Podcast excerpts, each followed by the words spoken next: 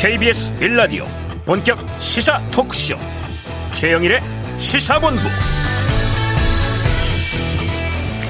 네 안녕하십니까. 최영일의 시사본부 시작하겠습니다. 저는 휴가를 떠난 최영일 평론가를 대신해서 이번 주 진행을 맡은 변호사 박지훈입니다. 드디어 오늘 문재인 대통령 또 윤석열 대통령 당선인 대선 이후 19일 만에 첫 만찬 회동을 갖습니다. 대통령과 당선인 회동까지 평균 평균적으로 5.4일 정도 걸렸는데 이번이 역대급으로 길어지긴 했습니다.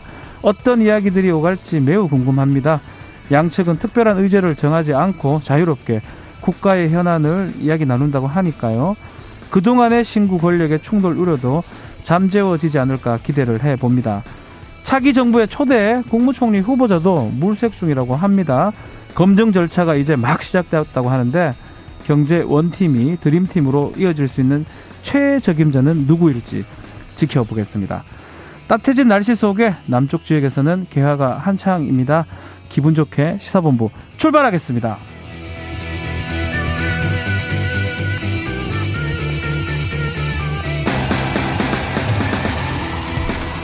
네, 1부에서는 오늘의 핵심 뉴스를 한입에 정리해드리는 한입뉴스 코너가 기다리고 있습니다. 또 2부 10분 인터뷰에서는요.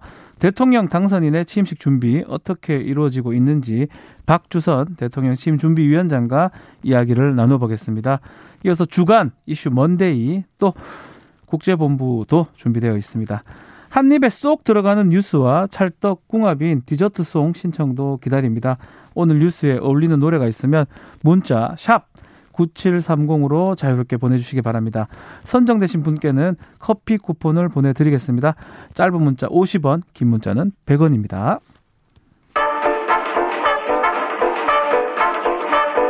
최영일의 시사본부 한입뉴스 네, 오늘의 핵심 뉴스 한입에 정리해드리겠습니다. 한입 뉴스 시간 시작하겠습니다. 박정호 오마이뉴스 기자, 헬마우스 임경희 작가 함께합니다. 안녕하십니까? 안녕하세요. 안녕하십니까? 네, 자 힘차게 좀 부탁드리고요. 자 오늘 청와대 만찬 준비되어 있습니다. 19일 만에 첫 회동하는 거네요? 네, 그렇습니다. 오후 6시에 청와대에서 대선 후 첫 회동에 나서는 문재인 대통령과 윤석열 당선인. 자, 사실 늦게 만나는 만큼 오늘 이 자리가 정말 허심탄회하게 모든 의제를 테이블에 올려놓고 논의할 수 있을지 주목이 되고 있는데요. 네. 원래는 16일 오찬으로 하려고 했었습니다. 음. 근데 오찬을 하려고 했다가 4시간 전인 그 아침 8시에 회동 무산이 알려지게 되면서 어, 이두 사람 간의 신고 권력 갈등이 있는 게 아니냐 이게 나왔었죠. 네. 그런데 결국 지난주에 있었던 이 감사원 인수위 업무 보고 과정에서 음흠. 감사위원 이 임명에 대해서 재청권에 대한 얘기를 했어요. 그러니까 음. 문재인 대통령이 임명하는 그런 감사위원이 아니라 사실상 윤석열 당선인, 그러니까 새로운 정부에서 임명하는 감사위원으로 해야 된다. 아, 이제 인수위 측에, 그러니까 윤 당선인 측에 손을 들어주는 모양새가 됐기 때문에 네. 인사권을 둘러싼 이 논란이 음. 사실상 일단락이 됐습니다. 그러니까 그런 과정에서 지난주, 그러니까 25일에 아, 이 청와대 측에서 연락을 했고 당선인 측에 의제 없이 허심탄회하게 얘기를 하자라고 아, 그 청와대 제안을 당선인 측에서 받아들이면서 네. 오늘 저녁에 만나게 됐는데요. 사실 여러 가지 할 말이 많아가지고. 저도 봤을 때는 오찬 가지고는 안 될 것 같다는 생각을 했었거든요. 아, 할 말이 많아서 오찬이 그렇죠. 아닌 만찬이다? 오찬으로 하게 된다면 사실 오찬이 하면 거의 1시 정도면 끝나야 되잖아요. 예. 12시부터 1시, 뭐 1시 반 이렇게 생각 많이 하기 때문에 시간이 쫓길 수가 있어요. 음흠. 근데 만찬 저녁 자리라고 한다면은 그래도 한 서너 시간은 얘기를 할 수가 있으니까 음. 그리고 반주도 할 수 있고 술요? 네. 네. 허심탄회하게 얘기할 수 있는 그런 자리가 될 거다 라는 예상이 나오고 있습니다. 네. 네, 일단은 청와대나 뭐 당선인 측에서는 둘 다 특별히 정해진 의제는 없다라고 음. 밝히고 있긴 하지만 의제가 없다는 거는 반대로 생각하면 어떤 얘기든지 할 수 있다는 측면도 또 되기 때문에 뭐든지 할 수 있는 거죠. 그렇습니다. 네. 지금 이제 뭐 여러 가지 얘기들이 나오지만 첫 번째로 다뤄지게 될 거는 아마도 민생 이슈에 이제 집중을 한다고 치면 어, 50조 원 규모의 이제 추가 경정 예산 추경 편성을 어떻게 할 거냐? 네. 코로나19 이제 피해자들을 이제 중심으로 해가지고 지원되는 이 예산 사업을 지금 뭐 이제 기재부 같은 경우는 홍남기 장관이 나와서 어, 이 정부에서 더 이상 이제 추경은 없다라고 이제 밝혀놓은 상황이기 때문에 당선인 측에서는 현안은 시급하게 처리해야 된다고 주장을 하고 있어서 네. 이 현안에 대해서도 이제 대통령하고 일단 그 이야기를 나누게 될 가능성이 일단 크고요. 그 다음에는 뭐 그동안에 계속 그 논란이 있었던 국방부로의 대통령 집무실 이전 문제라든지 뭐 MB 이명박 전 대통령의 이제 사면 문제 같은 경우도 수면 아래로 다 이제 가라앉아 있었는데 뭐 이야기를 하다 보면 예, 관련된 논의를 좀 두 당사자 간에 이제 하게 될 수도 있다. 이런 정도로 좀 말씀드릴 수 있을 것 같고 어, 음. 이제 박종 기자님께서 이제 만찬으로 변경된 거를 정리를 해주셨는데 이게 이제 뭐 behind 스토리가 좀 있더라고요. 어, behind 어, 스토리겠다고요? 처음에 이제 두 예, 당선인 측하고 이제 청와대 측의 회동을 조율하던 주체가 예. 어, 장제원 비서실장하고 음. 이제 이철희 정무수석이었는데 원래는 어, 큰 네. 다툼이 있었, 있었지 않습니까? 서로 이제 일종의 진실 게임 공방으로까지 음. 가고 그러다 보니까 청와대 측에서 이제 다른 카드로 유영민 비서실장을 이제 협상 주체로 네. 예, 바꾸는 그 조치를 취했습니다. 유영민 실장도 이제 부산 출신이고 음. 장재원 비서실장도 이제 부산 출신이고 그래서 원래 이제 두 사람 사이에 좀 어느 정도 친분이 있었다고 하더라고요. 음흠. 그래서 어 전화 통화를 통해서 전격적으로 이제 회동을 하는 거에 대해서 합의를 하면서 유영민 비서실장이 뭐 기왕 늦어지는 거니까 오천 말고 허심탄회하게 얘기할 수 있게 약주도 한 잔 걸칠 수 있는 만찬 회동을 하자. 아 유영민 실장이 먼저 제안했을 가능성이 크다. 뭐 지금 이제 기, 아, 예. 이제 나오는 걸로는 네. 그렇게 취재가 됐습니다. 그러니까 이렇게 되면은 뭐 말씀하신 것처럼 이제 좀 진솔한 얘기까지도 할 수 있고 어 만찬 시간이 길어지다 보면 처음에는 배석한 상태에서 대화를 하다가 네. 좀 깊은 얘기를 할 때는 나머지 사람들을 물리고 어, 두 이제 대통령과 당선인이 단독 그 배석을 할 수도 있는 회동을 할 수도 있는 뭐 그런 가능성도 좀 열려 있다. 이렇게 보시면 될 것 같습니다. 일단 좀 전에 박정 기자 말씀 좀 주셨는데 감사위원 문제가 완전 해소됐다 볼 수 있습니까? 뭐 사실 그렇게 볼 수가 있는데요. 예. 왜냐하면 감사위원 두 명을 누가 임명하느냐. 근데 네. 사실은 지금 문재인 정부 이 임기가 있기 때문에 감사위원 임명은 당연히 으흠. 현 대통령이 임명하고 인선하는 게 맞지 않냐라는 얘기를 했죠. 그리고 음. 논의 과정에서는 한 명씩은 하자. 네. 청와대 한 명, 아니면 뭐 비토권 얘기도 나왔었고요. 그렇죠. 예. 여러 가지 얘기가 나왔는데 이게 완전히 합의가 안 됐어요. 음흠. 그러다가 이제 감사원 인수위 업무 보고에서 정치적 중립성과 관련된 논란이나 의심이 있을 수 있는 상황에서 재청권을 행사하는 게 적절한지 의문이다. 음흠. 이렇게 얘기했거든요. 그러니까 현 청와대에서 인선 관련된 얘기가 나도 재청권을 행사하지 않겠다라는 그런 해석이 됐기 때문에 좀 풀리는 면이 있고 또 한 가지는 지금 안보 문제 민생 문제가 너무나 엄중하거든요. 네. 특히 북한이 ICBM 이 시험 발사를 했던 그런 상황이기 때문에 이런 부분들 이 신구 권력 갈등 때문에 이 문제가 제대로 논의가 되지 않는다면 어떻게 할 거냐 이런 국민들의 걱정들 또 오미크론 확산세가 물론 지금 조금씩 잦아든다라고 당국은 얘기하고 있지만 자영업자 소상공인 이 지원 문제 어떻게 할 거냐 이 문제에 대한 논의도 필요해 보이는 상황이었습니다. 그래서 국민들이 볼 때 아, 이 대통령과 또 당선인이 함께 머리를 맞대고 논의하는 모습을 보여주자 이런 게 반영됐다고 볼 수가 있고요. 그렇죠. 오늘 윤석열 당선인이 이 통이동 인수위 기자실에 찾아와서 네. 뭐라고 했냐면 오늘은 뭐 민생이라든가 안보 현안 같은 얘기는 나올 수 있을 거다. 이렇게 얘기를 했어요. 음. 그러니까 민생 안보 현안은 공개적으로 뭐 의제로 올려서 얘기를 하고 거기에 대한 결과도 나올 것 같다. 라는 생각이 들지만 좀 우리가 좀 관심이 있어 보이는 이명박 전 대통령 사면 문제나 사면 문제 그리고 용산 이전 문제 예.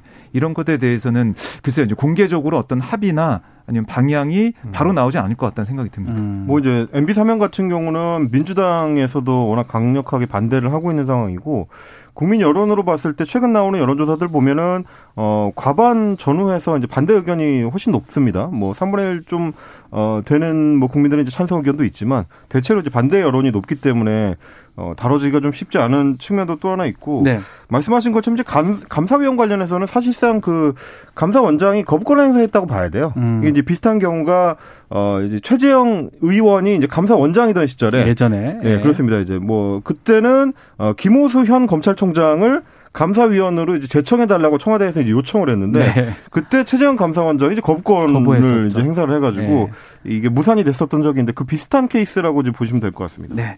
자 결국 말씀대로 뭐 코로나라든지 민생 또 안보 이 얘기는 당연히 할 것 같고요. 음. 또 사면이나 집무실 이전 문제는 글쎄요 뭐 얘기는 나올 것 같은데 이게 해결 방안이 또 아니면 뭐 의제로 된 것 같지는 않는데 자 코로나 손실 보상 얘기는 뭐 사실 공약 부터 했던 얘기기도 하고 네. 그 얘기는 오늘 하겠죠 아마도 할 것 같은데 지금 뭐 홍남기 부총리의 얘기나 네. 아니면 정부의 기류는 지금 추경을 다시 또 하기는 쉽지가 않다 이런 얘기는 하고 결국 있어요. 하려면 추경을 또 해야 돼요. 그럴 것 같아요. 예, 왜냐하면 하려면. 이게 50조 마련을 한다고 하는데 이게 뭐 세출 이, 이 조정을 해가지고 예산 조정액을 할 수 있는 범위가 아니거든요. 그래서 국채 발행을 해야 되는데 그 전체 600조 예산에서 50조를 어, 예산 조정을 해가지고 마련한다는 게 그러니까 쉽지 않아요. 굉장히 어려운 일이죠. 얘기는 분명히 얘기는 할 건데 이게 얘기를 해가지고 네. 이게 통과가 되고 또 뭐가 추경이 되는 음. 부분, 부분이 돼야 되는데 그 부분은 쉽지 않을 것 같긴 한데요. 그래서 결국에는 오늘 공감대는 뭐 있을 수는 있겠지만 네. 결국에는 새로운 정부가 출범한 다음에 추경이 되지 않을까 음. 예상을 해볼 수가 있는 상황입니다. 그리고 이제 그렇죠. 또 하나 뭐 속내를 좀 들여다보면 정치권에서 이제 전망하기로는 결국 오늘은 얘기를 하기는 하는데 네. 추경 편성을 해서 집행하는 시기를 언제로 할 거냐를 둘러싸고 음. 예, 내막을 좀 들여다보면 양쪽이 서로 이제 원하는 바가 좀 합치될 수 있는 측면이 있다는 거예요. 네. 결국 이제 윤석열 정부에서 가장 원하는 그림은 어, 미리 이제 기재부에서 추경안을 준비를 했다가 음. 5월 10일에 취임을 하고 나서 그 직후에 집행을 시작하는 거. 그렇게 네. 되면 이제 실제로는 50조 규모의 추경을 편성해서 집행했을 때 그 공이 새 정부에 가게 되는 거를 이제 가장 원하는 그림일 것이다. 라는 게 이제 전망이고 어, 홍남기 부총리나 혹은 이제 문재인 정부 입장에서는 어쨌든 정부가 5년 끌어오는 동안에 어 이제 뭐 적자 폭을 최소화했다. 어, 그래서 마지막 50조는 결국 다음 정부로 넘어가는 쪽이 음. 이제 홍남기 기재부 쪽에서는 원하는 그림일 수도 있어서 준비는 하되 집행은 새 정부 출범 이후에 하는 이런 식의 이제 그림을 맞춰 어, 갈 가능성이 좀 있다. 음흠. 이게 지금 여의도에서 이제 전망하는 그림인 것 같습니다. 알겠습니다. 자, 두 번째 뉴스는 총리 후보 얘기입니다. 당선인 측에서는 경제 원팀 드림팀 최적의 총리 후보를 찾는 중이다라고 하면서 뭐 여러분들이 좀 언급이 되고 있습니다. 네, 사실 어제까지만 해도 뭐 한덕수 전 총리 네. 얘기 계속 나왔었고 그다음에 이제 김한길 위원장, 박주선 음. 위원장 얘기, 또 안철수 지금 인수위원장 얘기 이제 하원평에 오르는 사람들이 있었는데 근데 오늘 김은혜 당선인 대변인의 오전 브리핑 얘기를 들어보면 네. 어떤 얘기를 했냐면 경제 원팀 드림팀 최적의 총리 후보를 찾, 찾고 있다. 경제 원팀 드림팀. 그러니까 이렇게 얘기를 해버리니까 경제와 경제 전문가? 관련된 전문가가 경제 전문가가 나와야 되는 거네요. 그래서 한덕수 전 총리 얘기가 좀 어. 나오고 있고 임종률 전 위원장 얘기도 좀 나오고 있고 네. 그러니까 경제 관료 출신으로서 그다음에 전 정부에서도 일을 해왔던 사람 계속해서 음. 손발을 맞춰왔던 사람 그러니까 경제에 대해서 잘 알고 있고 네. 지금 보면은 어떤 얘기를 했었냐면 이 총리 인선만이 아니라 경제부총리, 금융위원장, 대통령실 경제수석까지 이 경제 원팀이 드림팀으로 이어지게 만들 최적 임자를 후보로 찾고 있다. 그러니까 총리, 경제부총리, 그렇죠. 금융위원장, 네. 경제수석. 다이 아우를 수 있는 아, 예. 그런 경력의 소유자를 음. 찾고 있다라고 얘기를 하니까 저희가 쭉 봤을 때는 한덕수 전 한덕수 총리 얘기가 나올 수밖에 없어요. 어, 가능성이 제일 높아 김대중 보이는데. 노무현 이명박 정부 거치면서 두루 이제 중용됐던 통상 전문가고 네.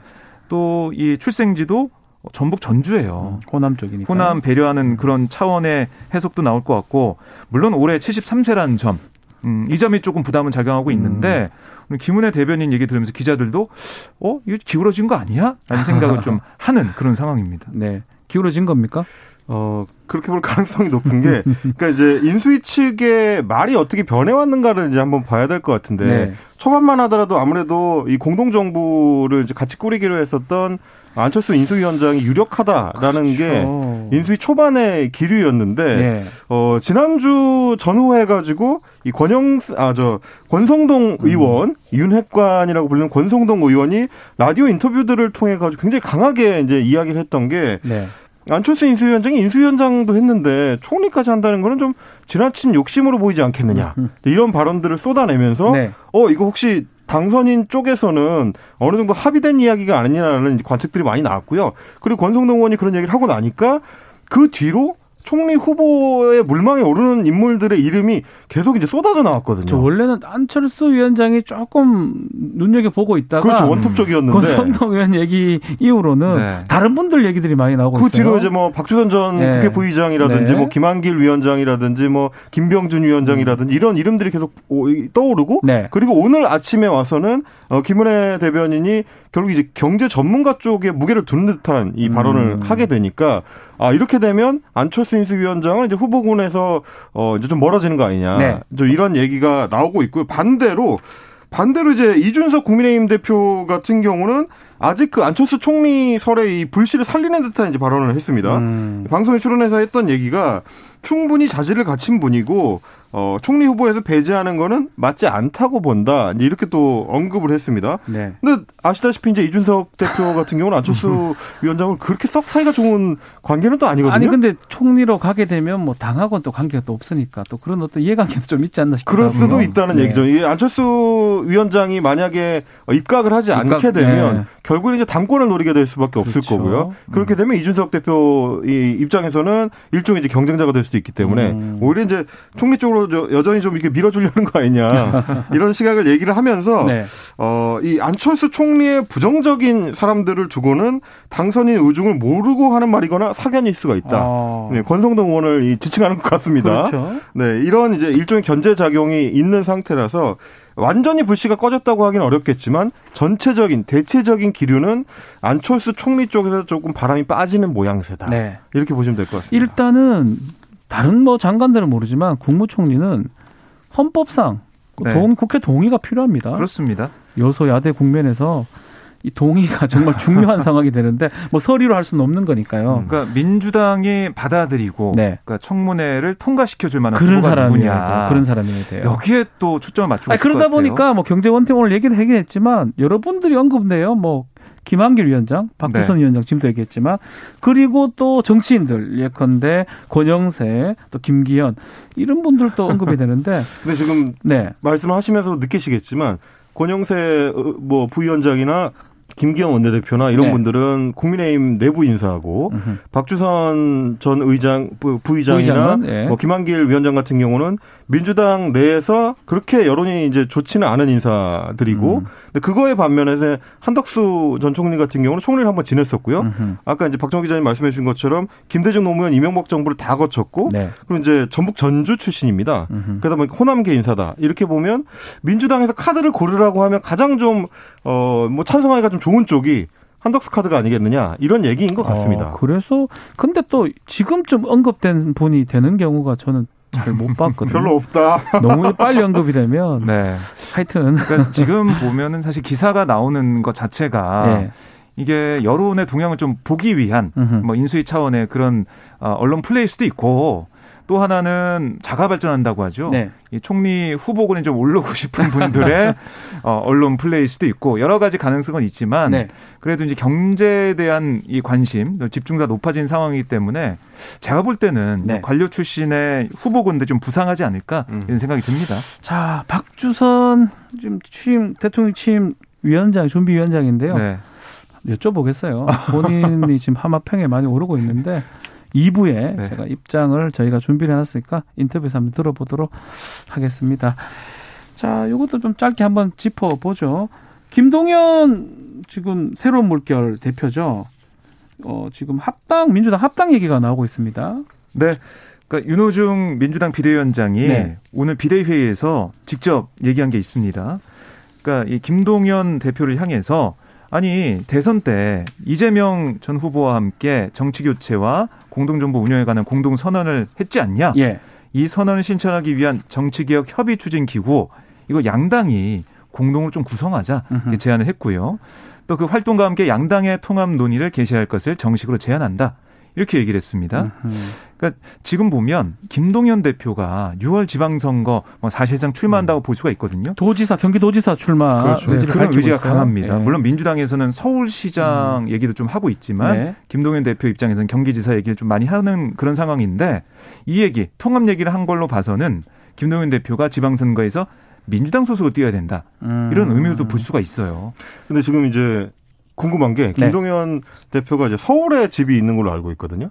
서울에 집이 있는데 한 30년간 경기도 그렇습니다. 했다. 네. 근데 이제 살았었다. 경기도지사로 출마를 하려면 어, 경기도의 주소지를 60일 전에는 갖고 있어야 됩니다. 지금 며칠 안 남았어요. 며칠 안 남았어요. 며칠 안 6, 남았어요. 7일 남은 거 제가 알고 그렇습니다. 있거든요. 그렇게 되면 이제 결국에는 지금 민주당하고의 교통 정리가 음. 한 2, 3일 안에는 좀 그렇죠. 이루어져야 된다는 얘기가 될 텐데. 이번 주 안에는 돼야 될 것 같은데요. 음. 그렇죠. 어. 근데 이제 뭐 말씀하신 것처럼 김동연 그 대표 같은 경우는 아주대 총장을 지내면서 네. 지역에서 이제 굉장히 좀 이제 호평을 많이 받았었던 어, 인사로 꼽히기 때문에 아마 이제 그런 차원에서 보면 경기도지사 쪽에 본인도 좀 더 무게를 싣고 있는 것 같고 음흠. 어, 오늘 이제 그 KBS 라디오 출연해가지고 했었던 얘기가 연대가 됐든 합당이 됐든 어, 정치 교체에 민주당이 이제 의지가 있다 그러면 네. 어, 열려 있다. 어떤 것이든 열려 있다. 이렇게 얘기한 걸로 봐서는 어, 합당을 전제로 해서 민주당 경선에 참여하는 것까지도 좀 생각을 하고 있는 걸로 좀 보입니다. 알겠습니다. 자, 잠시 이 시각 교통정보 듣고 다시 오겠습니다. 교통정보센터 김민희 리포터. 네, 도로 위로는 지금도 돌발 구간이 많습니다. 서울 양양고속도로 양양 쪽으로 인제터널 부근에서는 사고가 나면서 2차로를 막고 처리 작업을 하고 있고요. 반대 서울 방면으로 내린천 휴게소 부근 1, 2차로에서는 낙하물을 처리하고 있습니다.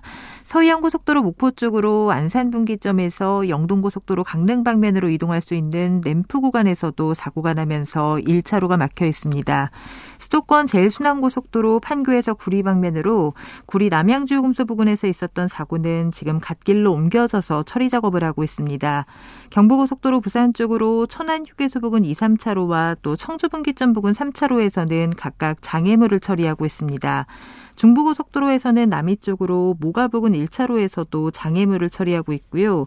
중앙고속도로 춘천 쪽으로 대동요금소 부근에 서 있던 고장난 트레일러는 모두 처리가 됐지만 이 일대 7km 구간에서 정체 남아 있습니다.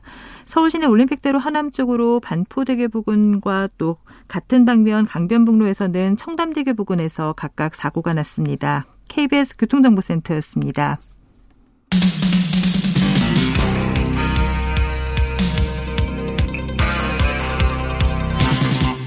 최영일의 시사본부.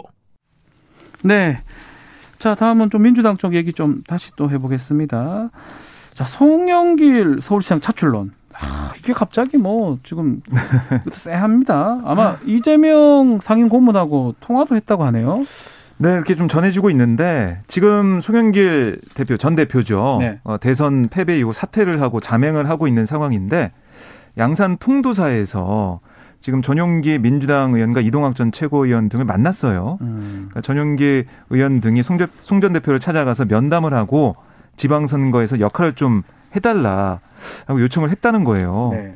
근데 지금 나오는 얘기는 송영길 이전 대표의 서울시장 차출론이거든요. 네. 그러니까 6일 지방선거 서울시장 후보 군을 좀 볼 때 물론 지금 박주민 의원이 고민하고 있지만 좀 약하다. 음. 그러니까 오세훈 시장과 붙기에는 좀 거물급 인사가 나와야 되는 거 아니냐 음. 이런 얘기가 당내에 좀 나오고 있고 네. 여론이 이렇게 만들어지고 있다 보니까 송영길 전 대표가 좀 고민하고 있다 이렇게 보시면 될 것 같고 당이 판단할 사안이다 이런 얘기를 하고 있어요. 당이 판단한다고요? 네, 그러니까 당에서 어떤 요청이 오면 나설 수 있다. 음. 이렇게도 해석을 할 수가 있거든요.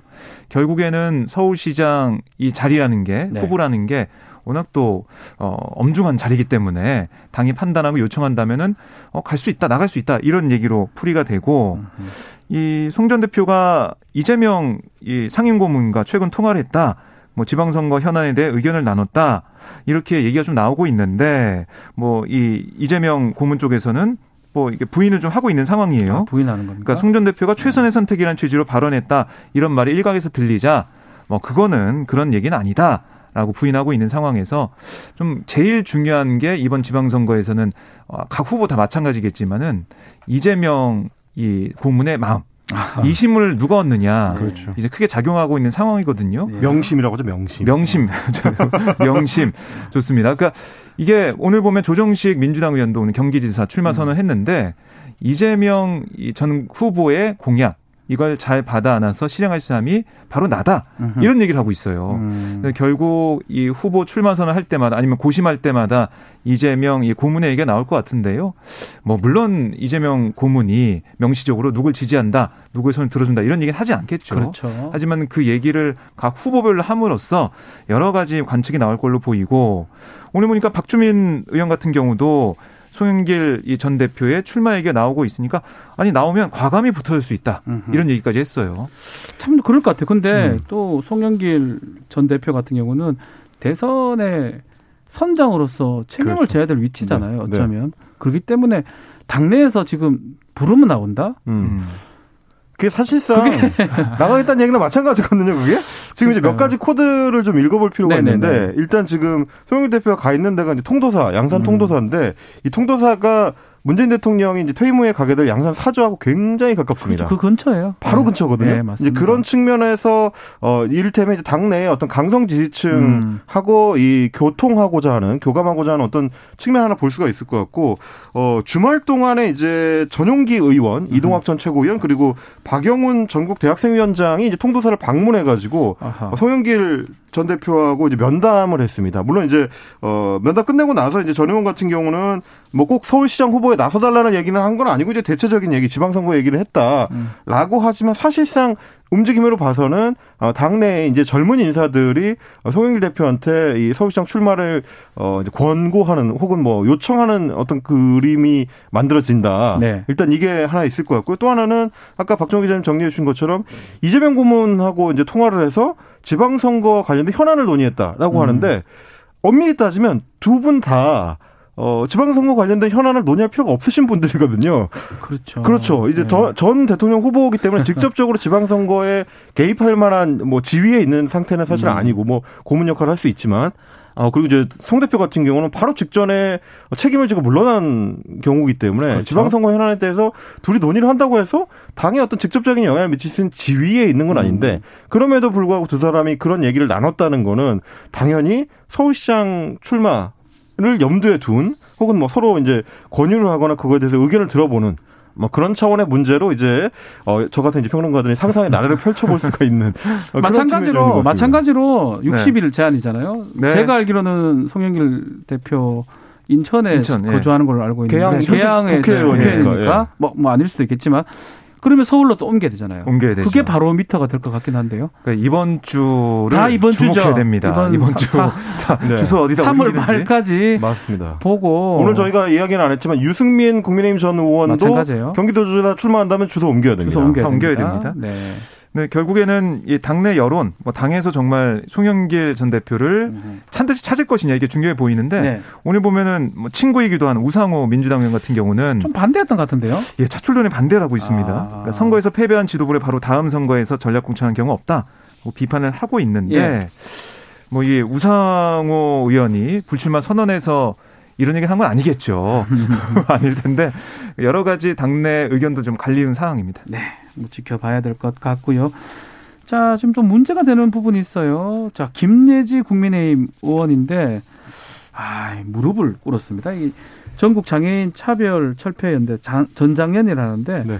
이준석 대표하고 뭐 지금 좀 논쟁이 좀 되고 있는데 김예지 의원이 사과를 한 거라고 봐야 되겠죠. 그렇습니다. 뭐 아. 이제 김혜지 의원은 국회의원 개인 자격이라는 걸 이제 강조를 하긴 했지만 네. 사실은 지난 주말 동안에 있었던 이준석 대표의 그 페이스북 글과 음. 이제 연관이 있습니다. 이준석 대표가 어 계속해서 이제 주장을 하는 게 전장현에서 하고 있는 이제 이동권 시위가 서울 시민들의 이제 출근 출퇴근길을 이제 어, 볼모 삼는다라는 식의 이제 표현을 사용하면서 굉장히 강력하게 이제 비판을 했습니다. 네. 그러면서 전장현은 뭐 독선을 벌여야 되고 자신들이 제시하는 대안을 받아들이지 않으면 서울 시민을 볼모 삼아서 무리한 요구를 할 수 있다는 아집을 벌여야 된다. 굉장히 네, 것 강한. 비판을 했고 예. 이거에 대해서 이제 정치권에서도 어, 서로 이제 찬반 논쟁이 좀 강하게 오가고 있는데 네.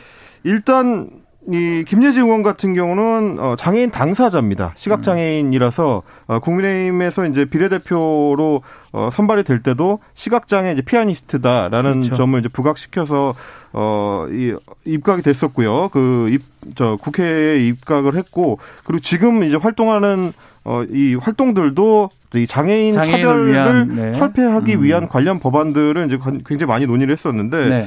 어, 이제 이준석 대표가 직접적으로 전장현하고 이제 충돌을 하니까 오늘은 아예 장애인단체 이제 시위 현장에 본인이 직접 나갔습니다. 직접 가셨어요. 예. 그렇습니다. 그러면서 이제 뭐 책임을 통감한다면서 이제 무릎을 음. 꿇기도 했는데, 어, 정치인의 한 사람으로서 공감하지 못한 점, 적절한 단어를 사용하지 못한 점, 이런 점들을 정치권을 대신해서 사과드린다라고 했습니다. 음. 여기서 이제 말은 정치권이라고 했지만, 공감하지 못하고 적절한 단어를 사용하지 못한 대상을 지금은 이준석 대표. 이준석 대표라고 이제 볼 수밖에 혼자잖아요. 없거든요. 네. 이제 이런 부분을 좀 이야기를 한 것 같고요. 그리고 음. 김예지 의원이 어제 이제 인터뷰를 통해서도 계속 강조했었던 게 어, 국민의힘의 당론하고는 관계가 없다. 아. 이준석 대표의 어떤 개인적인 의견 표명이다라고 이제 계속해서 선을 긋고 있는 모습이고 네. 오늘 이제 시위에는 이제 이 정의당 장혜영 의원 참석을 했고요. 장혜영 의원도 마찬가지로 어 장애가 있는 동생하고 이제 함께 생활을 맞습니다. 했었던 음. 어, 경우가 있었고 어 그리고 이제 민주당의 최혜영 의원, 최혜영 의원도 본인도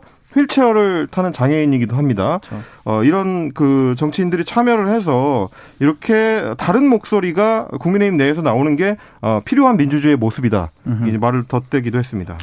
예, 네. 그 오늘 보면은 이 시위 이후에 아, 국민의힘 최고위원회가 열렸어요. 네. 그래서 이준석 대표가 발언했는데 오늘도 어떤 얘기를 했었냐면 아니 이 이미 이동권에 대한 문제가 아니라 뭐 해당 단체의 요구 사항은 장애인 평생 교육 시설 운영 예산과 타시설 예산 6,224억을 요구하는 걸로 바뀌었다 이런 얘기를 했었고 또 어떤 얘기를 했냐면 아니 최대 다수의 불행과 불편을 야기해야 본인들의 주장이 관철된다는 비문명적 관점으로 불법 시위를 지속하고 있다.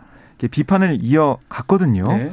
하지만 이게 아까 국민의힘 내부도 그렇지만 민주당에서도 비판을 좀 많이 하고 있는데.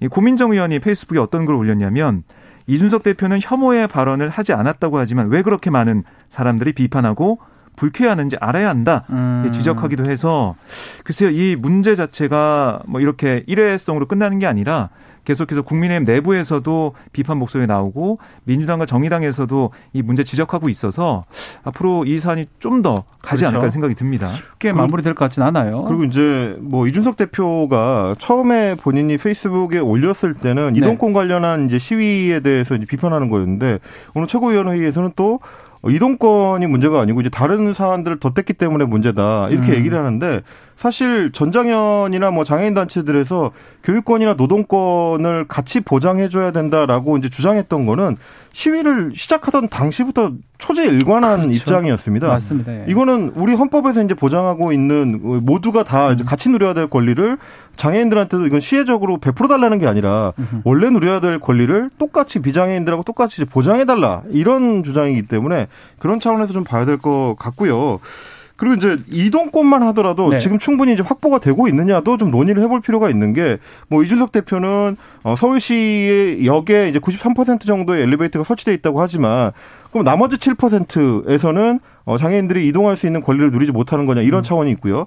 어, 버스 같은 경우 대중교통에서 이제 가장 1번 순위가 버스일 텐데 버스 같은 경우는 저상 버스의 비율이 4분의 1도 안 됩니다. 이런 차원을 봤을 때는 여전히 많은 부분을 정치권에서 함께 고민을 해봐야 되는데 곧 집권 여당의 대표가 될 이준석 대표가 어, 뭐 최대 다수, 절대 다수를 주장을 하면서 소수자의 목소리에 충분히 귀 기울이지 못한다면 국정을 운영하는 데 있어서도 여러 이제 어려움이 있을 그렇죠. 수가 있다. 이 부분을 좀 같이 고민할 필요가 있을 것 같습니다. 네, 자 여기까지 해야 될 것 같은데요. 자, 7097님께서 문 대통령과 윤 당선인이 드디어 만나네요. 오늘 만남을 축하하고 갈등이 해소되길 바란다 라고 하면서 노래를 신청했습니다. 거북이 빙고인데요. 자, 두 분하고는 여기서 인사를 좀 드려야 될 것 같습니다. KBS 1라디오 챙일 시사본부 박정호 오마이뉴스 기자, 헬마우스 임경기 작가와 함께 한입뉴스 했습니다. 감사합니다. 고맙습니다. 고맙습니다. 네, 뵙겠습니다. 자, 1부 순서 여기까지고요. 오늘의 디저송 어, 7097님이 보내주신 거북이의 빙고입니다. 이 곡 들으시면서 멀리 가지 마시고 잠시 후 2부에서 다시 뵙겠습니다.